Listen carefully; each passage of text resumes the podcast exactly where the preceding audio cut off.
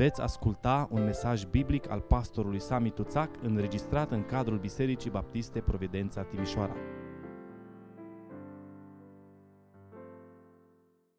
În dimineața asta vom învăța împreună despre puterea iertării în comunitatea creștină. Despre iertarea care noi am primit-o și de asemenea trebuie să o dăm așa cum obișnuim să ne rugăm și ne iartă nouă greșelile noastre, precum și noi iertăm greșiților noștri. Vă rog să deschideți Sfânta Scriptură împreună cu mine la cea mai scurtă dintre toate epistolele lui Pavel, epistola către Filimon, o epistolă pastorală, o epistolă care nu este atât de mult încărcată de teologie ca și celelalte epistole, însă este o epistolă plină de teologie practică, cum spuneam, o epistolă pastorală despre viața bisericii de la început. Pagina 1174, epistola lui Pavel către Filimon. Pavel, întemnițat al lui Iisus Hristos și fratele Timotei, către prea iubitul Filimon, tovarășul nostru de lucru, către sora Afia, și către Arhiv, tovarășul nostru de luptă, și către biserica din casa ta. Har și pace de la Dumnezeu Tatăl nostru și de la Domnul Isus Hristos. Mulțumesc totdeauna lui Dumnezeu, Dumnezeului meu, ori de câte ori mi-aduc aminte de tine în rugăciunile mele. Pentru că am auzit despre credința pe care o ai în Domnul Isus și dragostea față de toți sfinții îl rog ca această părtășie a ta la credință să se arate prin fapte, care să dea la iveală tot binele ce se face între noi în Hristos. În adevăr, am avut o mare bucurie și mângâiere pentru dragostea ta, fiindcă, frate, inimile sfinților au fost înviorate prin tine. De aceea, măcar că am toată slobozenia în Hristos să-ți poruncesc ce trebuie să faci, Vreau mai degrabă să-ți fac o rugăminte în numele dragostei. Eu, așa cum sunt, bătrânul Pavel, iar acum întemnițat pentru Hristos Isus. Te rog pentru copilul meu pe care l-am născut în lanțurile mele, pentru Onisim, care altă dată ți-a fost nefolositor, dar acum îți va fi folositor și ție și mie. Ți-l trimit înapoi pe el inima mea Aș fi dorit să-l țin la mine, ca să-mi slujească în locul tău, cât sunt în lanțuri pentru Evanghelie. Dar n-am vrut să fac nimic fără învoirea ta, pentru ca binele pe care mi-l faci să nu fie silit, ci de bunăvoie. Poate că el a fost despărțit de tine pentru o vreme, tocmai ca să-l ai pentru veșnicie. Dar nu ca pe un rob, ci, mai, ci mult mai pe sus decât pe un rob, ca pe un frate prea iubit, mai ales de mine și cu atât mai mult de tine, fie în chip firesc, fie în Domnul. Dacă mă socotești dar ca prieten al tău, primește-l ca pe mine însumi. Și dacă ți-a adus vreo vătămare sau ți este dator cu ceva, pune aceasta în socoteala mea. Eu, Pavel, voi plăti, scriu cu mâna mea, ca să nu-ți zic că tu însuți te datorezi mie. Da, frate, fă binele acestea în Domnul și înviorează inima în Hristos. Ți-am scris bizuit pe ascultarea ta și știu că vei face chiar mai mult decât îți zic. Totodată pregătește un loc de găzduire, că trag nădejde să vă fiu dăruit datorită rugăciunilor voastre. Epafra, tovarășul meu de temniță în Hristos Iisus, îți transmite sănătate tot așa și Marcu, Aristah, Dima, Luca, tovarășii mei de lucru. Harul Domnului nostru Isus Hristos să fie cu Duhul vostru. Amin. Vă rog să luați loc. Epistola aceasta scurtă, spuneam, cea mai scurtă epistolă pe care o scrie Pavel, o epistolă pastorală, conține, dacă ați fost atenți, numele mai multor persoane. Sunt foarte multe persoane care sunt numite aici pe nume. Practic sunt 12 persoane despre care Apostolul Pavel scrie în această epistolă scurtă. Nu am timp, că nu asta e tema în dimineața asta, dar este foarte bine să ne uităm cu atenție la limbajul pe care Apostolul Pavel îl folosește și modul în care se adresează uh, lui Filimon atunci când vorbește cu el, despre el și când vorbește despre alții care erau acolo în adunarea lor. În, în, în aceste sau în cadrul acestor 12 persoane despre care uh, Apostolul Pavel scrie, sunt trei portrete, dacă vreți, care sunt prezentate cel mai amplu în această epistole. Um, epistolă care surprinde o frântură din viața reală a credincioșilor din primul secol. Acum, dacă o să vă uitați în Coloseni, capitolul 4, cu versetul 9, unde uh, Apostolul Pavel uh, se adresează fraților din Colose și vorbește despre preiubitul frate Filimon și biserica din casa lui, înțelegem că aici era vorba de o biserică din Colose, o biserică de casă din Colose și viața acelei biserici de început. Dumnezeu pune în fața noastră, prin Apostolul Pavel, mai întâi portretul cuiva care are nevoie de iertare. Apoi portretul cuiva care are prilejul să ofere iertare. Și apoi mai este portretul cuiva care încurajează la iertare. De ce e atât de importantă scrisoarea aceasta pastorală? De ce e atât de importantă această epistolă? Pentru că trăind într-o comunitate, fie ea și o comunitate creștină, este imposibil, absolut imposibil, să nu ne greșim unii altora, să nu ne deranjăm unii pe alții, să nu ne cauzăm cu voie sau fără voie uh, diverse neplăceri unii altora. Și atunci întrebarea se pune ce vom face în momentul în care vrând sau nevrând, cu voie sau fără voie, fiind atenți sau mai puțin atenți, ne jignim unii pe alții, ne deranjăm unii pe alții, uh, facem lucruri care n-ar trebui să le facem unii cu privire la ceilalți. Care trebuie să fie atitudinea noastră? Cât de puternică este iertarea pentru comunitatea creștină. În dimineața asta, după predică, vom sta la cina Domnului. Și stăm la cina Domnului ca oameni iertați. Nu ne-am putea apropia nici unul de noi de cina Domnului. Dacă nu am fi beneficiat de iertarea lui Hristos. Ceea ce ne provoacă Apostolul Pavel în această epistolă este să fim niște creștini practici, nu doar teoreticieni. Astăzi e plin de teoreticieni desăvârșiți, unii extraordinar de buni. Problema majoră este exact cum se spunea pe vremuri, că practica este cea care ne omoară.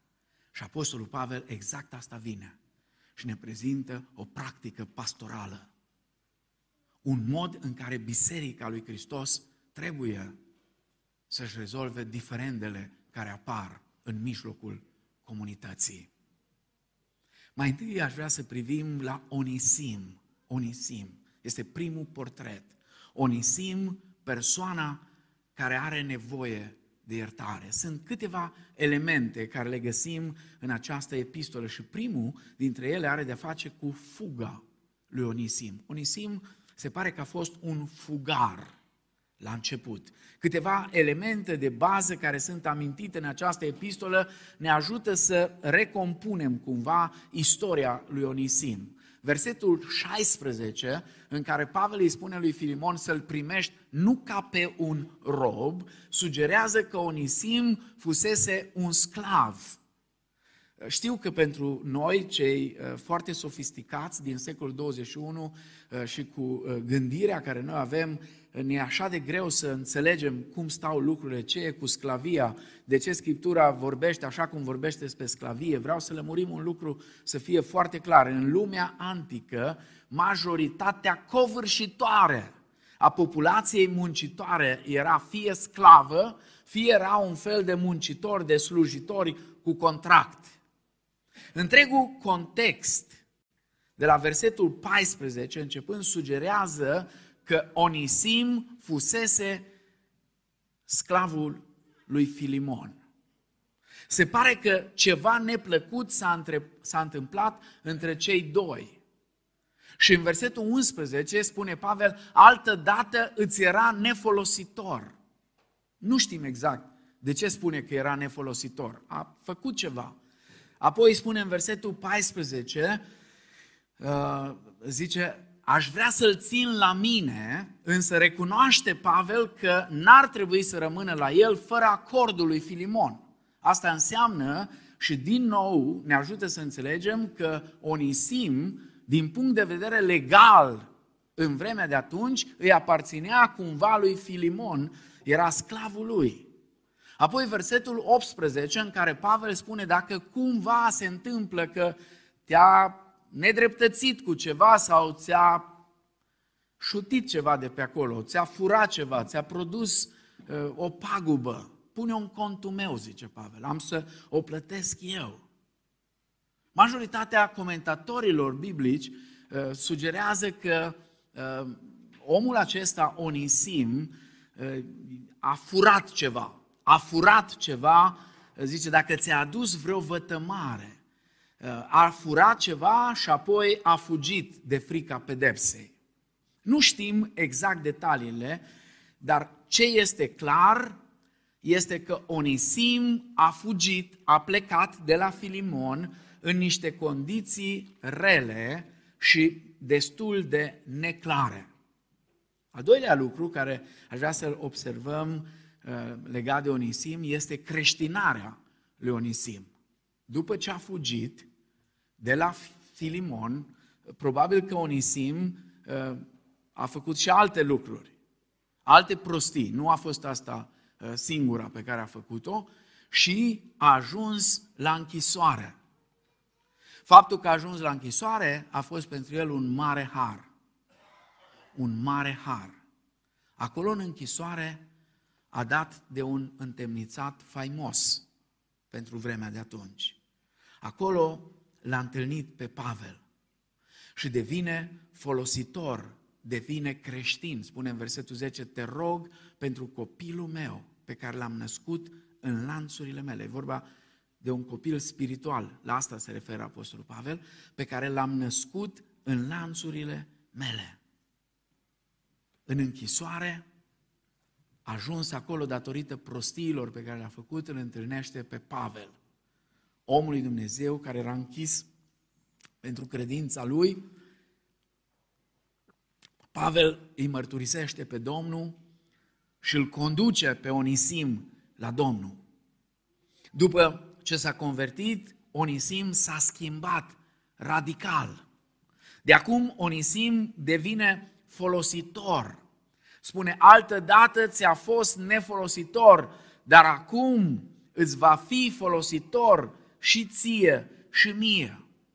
Mai mult, în versetul 16, Apostolul Pavel spune, Onisim dintr-un sclav fugar, unul care te-a furat, ți-a produs pagube, a devenit acum un frate prea iubit. Și Apostolul Pavel s-a atașat atât de mult de acest tânăr, încât îl numește inima mea. Spune, ți-l trimit pe el, inima mea. Ce poveste frumoasă! Ce extraordinar! Ce frumos se întâmplă toate lucrurile! Dar oare mai trebuie ceva? Oare mai este nevoie de ceva? Oare după ce Onisim, fugarul, nefolositorul, cel care a furat și a fugit, s-a întors la Domnul, a devenit un frate prea iubit, era folositor lui Pavel și celorlalți, oare mai trebuie ceva? Sigur că da. Mai trebuie. Adevărata pocăință înseamnă întotdeauna restabilirea sau restaurarea relațiilor care au fost frânte, rupte. Și pagubele care s-au produs sigur, în limita posibilităților, trebuie reparate. Onisim devenise un frate credincios, dar Onisim trebuia să îndrepte relele comise, trebuia să repare, trebuia să facă ceva cu prostiile pe care le făcuse. Așa că a treilea lucru care îl observăm aici legate de, de, de, legat de Onisim și de portretul acestui om are de-a face cu întoarcerea lui înapoi, acolo de unde a fugit, și nevoile lui Onisim. Onisim avea nevoie ca Filimon să-l primească înapoi. Și avea nevoie ca Filimon să-i acorde iertare. De aceea Pavel îl trimite înapoi. E total neplăcut. Atunci când ai produs pagube cuiva, singurul lucru care ți-l dorești este să nu dai ochii cu persoana respectivă. Atunci când ai făcut cuiva un rău, într-un fel sau altul, ai vorbit de rău, i-ai produs, mă rog, ceva care i-a tulburat viața și existența și așa mai departe, tot ce-ți dorești este să nu-l vezi în ochi pe ăla. Pentru că în momentul când îl vezi, te rușinezi, nu-ți place, nu-ți convine. Numai că Pavel îl trimite înapoi, la Filimon. Avea nevoie să restituie ceea ce a furat sau să plătească cumva.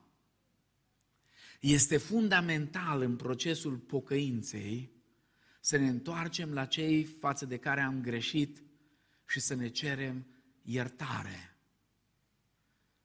Pentru că știți care e problema?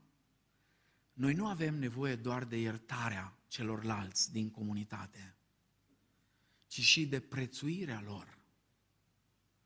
Cineva căruia ai produs anumite neplăceri, care e supărat pe tine, nu numai că nu te poate ierta, dar te și disprețuiește.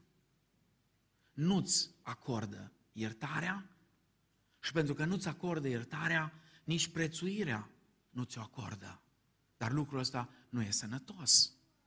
Nu, sigur, o să ajungem imediat, nu e sănătos nici pentru ăla care nu oferă iertare și nu oferă prețuire, dar nu e sănătos nici pentru tine, cel care ești în cauză, dacă cumva ești un fel de onisim. Onisim are nevoie de prețuire din partea lui Filimon. Și în versetul 20, Pavel îi spune, da, frate, făm binele acesta în Domnul și înviorează inima în Hristos. Deși este greu, Pavel îi cere Onisim să-l primească bine, să-l ajute pe Onisim să se simtă valoros. O să ajungem imediat la partea cealaltă, dar dacă dai cuiva iertarea încât să-l faci să se simtă mai fără valoare decât s-a simțit până atunci, dacă îl faci să se simtă ca un gunoi, atunci mai bine nu-l ierta. Atunci mai bine nu-l ierta. Mai bine mai stai, mai roagă-te, mai cere Domnului putere, dar nu-i dau o iertare în așa fel încât să-l umilești mai mult decât a fost umilit până atunci sau s-a, s-a umilit singur. Îi cere să-l ajute pe Onisim, îi cere lui Filimon să se simtă valoros. Acesta este Onisim, sclavul care a furat, a fugit și a ajuns în pușcărie și acolo în pușcărie, în închisoare, l-a întâlnit pe Pavel. Și când l-a întâlnit pe Pavel, l-a întâlnit pe Hristos. Pavel era deja destul de în vârstă. Putea Onisim să întâlnească un bătrân ursuz, unul care să vorbească urât și să fie supărat că e în închisoare. Nevinovat, că nu era vinovat. Dar acolo în închisoare, când l-a întâlnit pe Pavel, practic Onisim l-a întâlnit pe Hristos. Și acum încercați să-l vizualizați pe Onisim cu scrisoarea de recomandare, pentru că știți care e frumusețea în toată povestea asta? Știți cum a ajuns epistola scrisă de Pavel către Filimon? Cum a ajuns la Filimon? Prin Onisim. Onisim cu scrisoarea de la Pavel în mână, sigilată,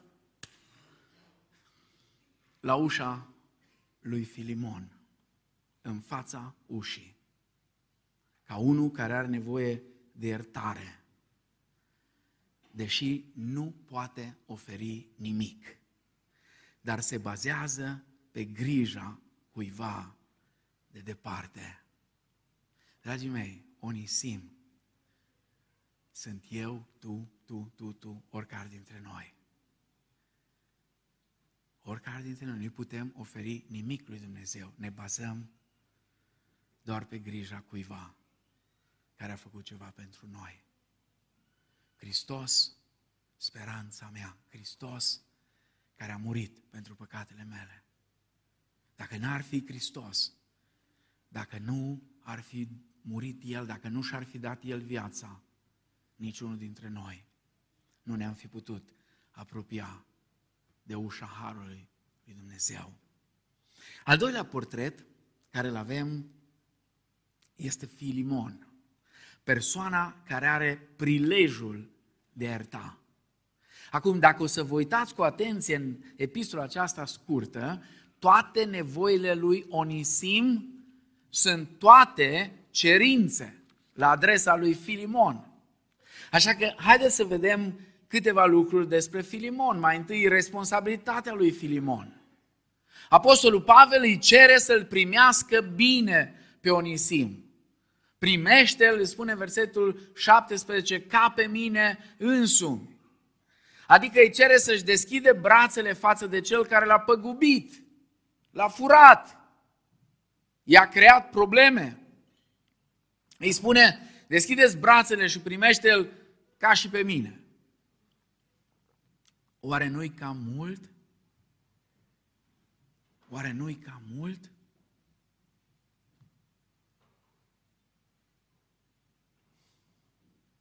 Știți cum facem noi uneori? Pavel nu-i spune lui Filimon, Filimon, știi ceva? Uită și iartă. Uită tot și iartă. Treci peste și mergi mai departe. Astea sunt așa un fel de sfaturi subțiri pe care noi le dăm astăzi celor care au fost păgubiți sau au fost nedreptățiți. Apostolul Pavel recunoaște că trebuie rezolvată o anumită datorie reală. Versetul 18. Dacă ți-a adus vreo vătămare sau ți este dator cu ceva, pune aceasta în socoteala mea. Sunt unele lucruri care pur și simplu nu pot fi ascunse sub preș. Ele trebuie discutate, calculate, asumate și abia apoi, abia apoi iertate. Nu poți pur și simplu să te faci că nu sunt pagube. Dar Pavel îi cere, pe lângă faptul că îi spune să-i transfere datoria, adică datoria pe care o are Onisim să o transfere lui, lui Pavel, îi cere să se îngrijească de Onisim.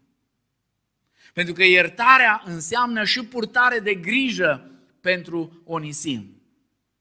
Filimon nu-l putea primi înapoi bombănind numai, cu bolborosel în gură, numai pentru că pur și simplu Pavel a fost cel care a insistat. Pavel insistă ca Filimon să-l primească înapoi pe Onisim, nu doar în casa lui, ci să-l primească în inima lui. În inima lui. Filimon va trebui să ierte cu adevărat din toată inima. Să-l primească apoi pe Pavel. Zice, ți-am scris bizuit pe ascultarea ta și știu ce vei face, că vei face chiar mai mult decât îți zic. Totodată, pregătește un loc de găzduire, că trag nădejde să vă fiu dăruit datorită rugăciunilor voastre. Filimon trebuie să știe că Pavel îl va verifica. Va veni la el în casă și va vedea exact ce se întâmplă.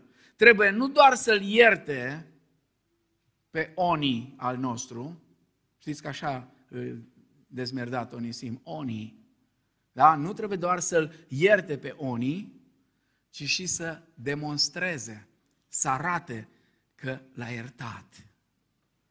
Uh, Apostolul Pavel instituie un fel de, de măsură de dare de socoteală. Va trebui cumva să ofere explicații pentru acțiunile sale sau pentru lipsa lor. Aceasta e responsabilitatea lui Filimon, cel care trebuie să acorde iertarea. Dar acum, haideți să vedem care era situația lui Filimon. Cui îi cere Pavel să dea dovadă de iertare? Se pare că Filimon era un conducător în biserică. Era unul dintre slujitorii bisericii. Și poziția lui importantă cerea ca acțiunile lui să fie exemplare. De aceea, Pavel insistă, Filimon trebuie să-l ierte pe Onisim. Dar lucrul acesta era extrem de dificil.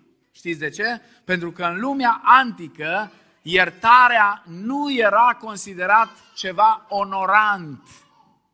În lumea antică nu erai un om bun sau un om extraordinar sau, mă rog, cum am spune noi astăzi, un om pocăit cu adevărat dacă iertai pe cineva. Filimon trăia într-o societate care nu era învățată să-i ierte pe cei care au greșit. În societatea de atunci, dacă îl ierta, dădea dovadă de slăbiciune. În plus, vecinii lui uh, și cunoscuții lui l-ar fi disprețuit. L-ar fi disprețuit. Cum adică să-i oferi iertare la un sclav care a fugit? Mai mult decât atât, se putea întâmpla ca comunitatea socială de acolo din jurul lui să vină la el acasă și să-i spune, bă omule, ești sănătos la cap? Pe prin ceea ce faci, dai un exemplu prost pentru ceilalți sclavi. De mâine o să fie alții care o să fugă. Pentru că tu îi înveți cu astea. Dacă tu le arăți inima ta bună, toată lumea o să creadă că poate face aici orice. Deși pentru societate putea părea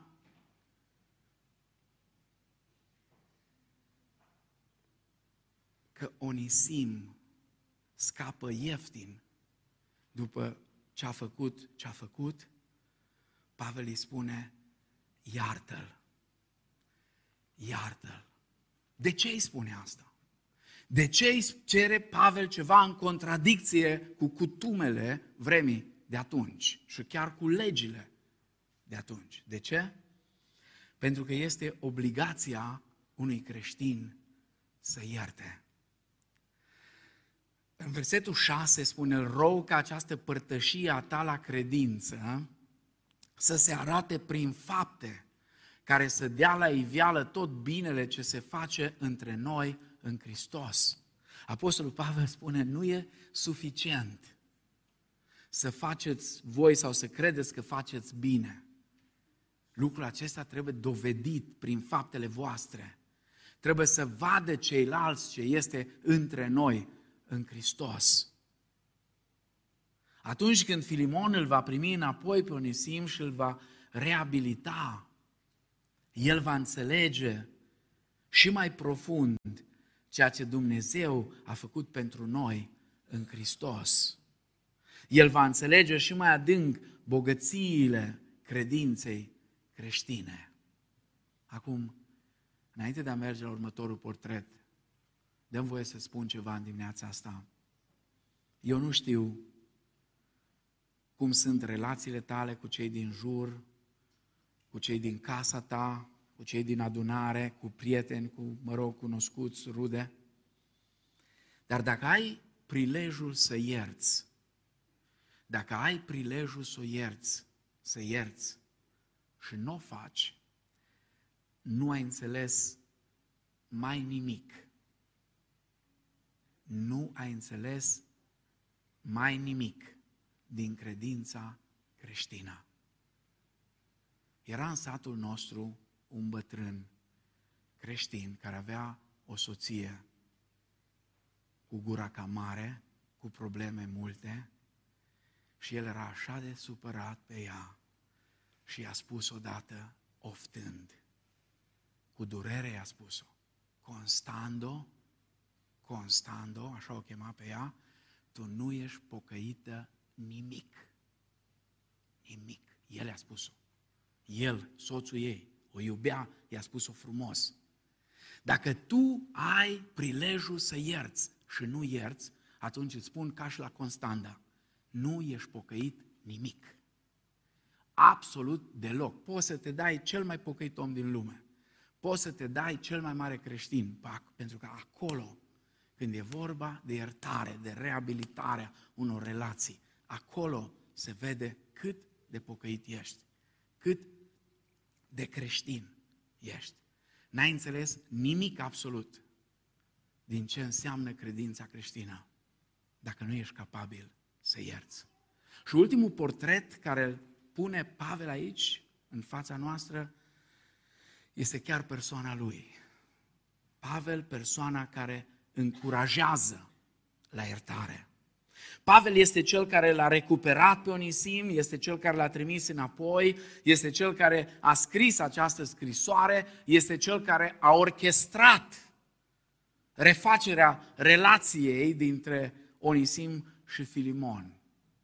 Observați câteva aspecte legate de Pavel. Mai întâi este rugămintea lui Pavel, primește-l. O rugăminte foarte directă și adaugă, primește-l ca pe mine însumi. Îi cere lui Onisim să treacă în contul lui tot ce trebuie plătit. Versetul 18. Pavel spune, taxează-mă pe mine.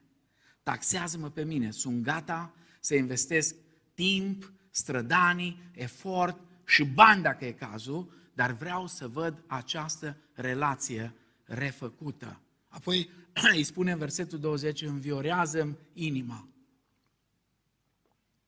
Pavel se identifică cu Onisim și zice, dacă faci pentru el, dacă faci lucrurile astea pentru Onisim, le faci pentru mine. Acum știți ce am zice noi mulți? Asta e manipulare. Acum mă manipulez sentimental, frate, frate Pavel. Mă manipulez emoțional. Asta e manipulare. Atunci când spui fă pentru un hoț, ceea ce faci pentru el ca și când faci pentru mine, asta e manipulare.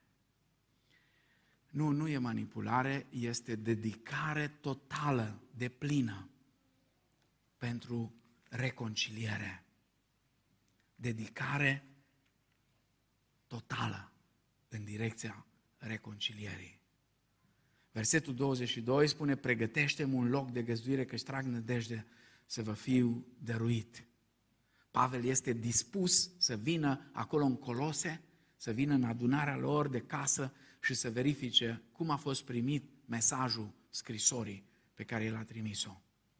Acum, care e metoda care o folosește Pavel este foarte persuasiv, insistent. Uitați-vă versetul 5, versetul 9, versetul 11. În versetul 19 îi spune, eu, Pavel, voi plăti, scriu cu mâna mea. Adică, știți care e ideea? Ascultă-mă, ascultă-mă, Filimon, ce-ți spun. Este ceva foarte important pentru mine. Apostolul Pavel face tot ce ține de el chiar pare că forțează nota numai ca să ducă iertare și restaurare în această relație. Ce nevoie avem astăzi de oameni implicați în vederea iertării și împăcării, oameni care să urmeze exemplul Domnului Isus, care a mers mult mai departe, mult mai departe, pentru a înfăptui împăcarea dintre noi și Tatăl. Pavel este imaginea unui om care nu doar încurajează iertarea, ci pur și simplu imploră iertarea. Acum, apropiindu-ne de încheiere, dar încă nu încheiem, aș vrea să tragem câteva concluzii. Ce putem învăța noi noi, o comunitate creștină din secolul 21. Ce putem învăța din această scrisoare adresată unei comunități creștine din primul secol? Repet ce am spus mai înainte, nimic nu ne apropie atât de mult de miezul credinței creștine ca și recunoașterea nevoii personale de a ierta, datorită nevoii personale de a primi iertarea lui Hristos. Ce putem învăța noi, cei de astăzi, făcând așa un pod peste viacuri și aducând totul în vremea de astăzi? Primul lucru, foarte important, să fim oameni ai reconcilierii, la fel ca Pavel. Adică atunci când vezi că două persoane se bâzie, că au niște probleme, nu mai turna gaz pe foc și tu. Dacă te ocupi cu turnatul gazului pe foc, ești ca și Constanda. Ești ca și Constant, nu ești pocăit nimic. Domnul Iisus în Matei, capitolul 5, cu versetul 9, spune ferice sau fericiți sunt făcătorii de pace, că a lor este împărăția lui Dumnezeu sau fiii lui Dumnezeu vor fi chemați ei. Ferice de cei împăciuitori. Ferice de cei împăciuitori. Suntem chemați să căutăm să aducem împăcarea. Pentru că, da, viața creștină nu e formată doar din zâmbete, adesea ipocrite și din, mă rog, chestii de astea subțiri, ieftine. Ce mai faceți? Bine și voi? Foarte bine. Unde ați fost în concediu? La nu știu unde și vai, vai, vai și vai, vai, vai și gata, mamă, ce comunicare extraordinară am avut. Dacă avem o credință creștină autentică, atunci ne vom implica cu adevărat, cu toată puterea, în vederea reconcilierii și a împăcării și a păstrării unor relații deosebite între membrii comunității creștine. Caracterul împăciuitor este o dovadă autenticității credinței creștine. Al doilea lucru, să fim gata să iertăm pe alții, așa cum trebuia să facă Filimon. Dacă avem o credință creștină reală, nu doar una nominală, ci una reală, nu vom rata niciun prilej pentru a oferi iertare pentru nedreptăți mai mari sau mai mici. Știți ce ciudat suntem? Suntem gata uneori să iertăm pe oameni pentru păcate imense. Mai ales dacă ele nu ne afectează pe noi. Domne, cum să nu-l ierți? Cum să nu-l iertăm? Sigur, e ușor să dai din gură dacă nu te afectează pe tine. Dar știți unde se vede adevăratul creștinism din noi? Acolo când nu suntem gata pentru chestiuni mărunte, care nu au aproape nicio valoare, dar care ne afectează pe noi, care ne-au afectat personal. Știți cum suntem? Exact, e o poveste cu un texan foarte arogant. Un texan care, mă rog, era pistolar, eu știu ce era, și el spunea că ar fi gata să ierte pe cineva care l-ar fi împușcat intenționat. Dar nu l-a iertat niciodată pe cel ce l-ar fi împușcat din greșeală. Înțelegeți chestii din astea mărunte, la astea ne prindem urechile. În calitate de creștini, noi trebuie să iertăm. În anul 1998, pe data de 28 august, se împlineau 35 de ani de la unul dintre cele mai faimoase discursuri care au fost rostite vreodată. Discursul intitulat I Have a Dream al lui Martin Luther King Jr. Și președintele de atunci, care unii probabil vă amintiți de problemele lui, președintele de atunci era Bill Clinton. Bill Clinton a spus așa niște cuvinte extraordinare atunci la aniversarea a 35 de ani de la acest discurs extraordinar. Cu toții știți că trebuie să mă perfecționez în a cere iertare. Însă am ajuns la înțelegerea faptului că pentru a o înfăptui trebuie să ai disponibilitate. Mânia, resentimentele, amărăciunea, dorința de incriminare față de oamenii care crezi că ți-au greșit, toate acestea împietresc inima, sting Duhul. și conduc la acele răni provocate de propria persoană.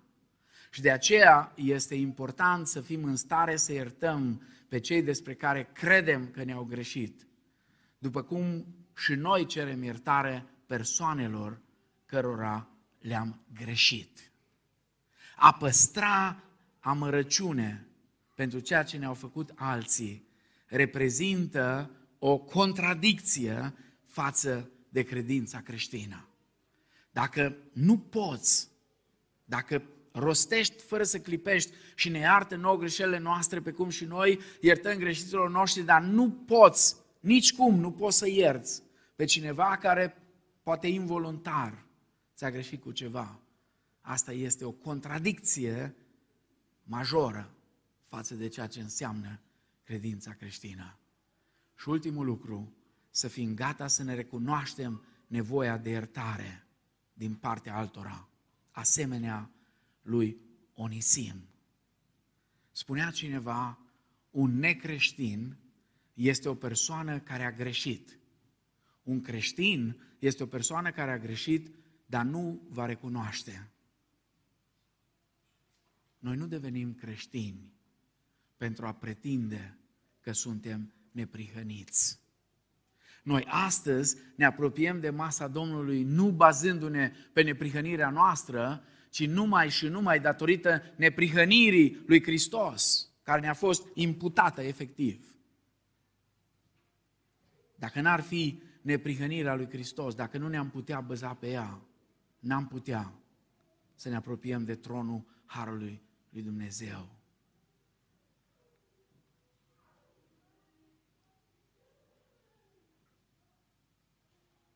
Dacă în dimineața asta Dumnezeu ți-a vorbit, dacă sunt lucruri care trebuie să-ți ceri iertare pentru ele din partea lui Dumnezeu, fă-o. Dacă trebuie din partea altora, fă-o de asemenea. Noi când venim în fața lui Dumnezeu, venim bazându-ne pe jertfa lui Hristos. Jertfa lui Hristos care poate asigura iertarea pentru păcatele noastre. Ai nevoie să ceri iertare? Du-te și ceri iertare. Ai nevoie să ierți? Fii gata să ierți. Și apoi, fii o persoană a reconcilierii. Fii un om al reconcilierii. Pentru că fericiți și binecuvântați sunt făcătorii de pace și fiii lui Dumnezeu vor fi chemați ei. Amin.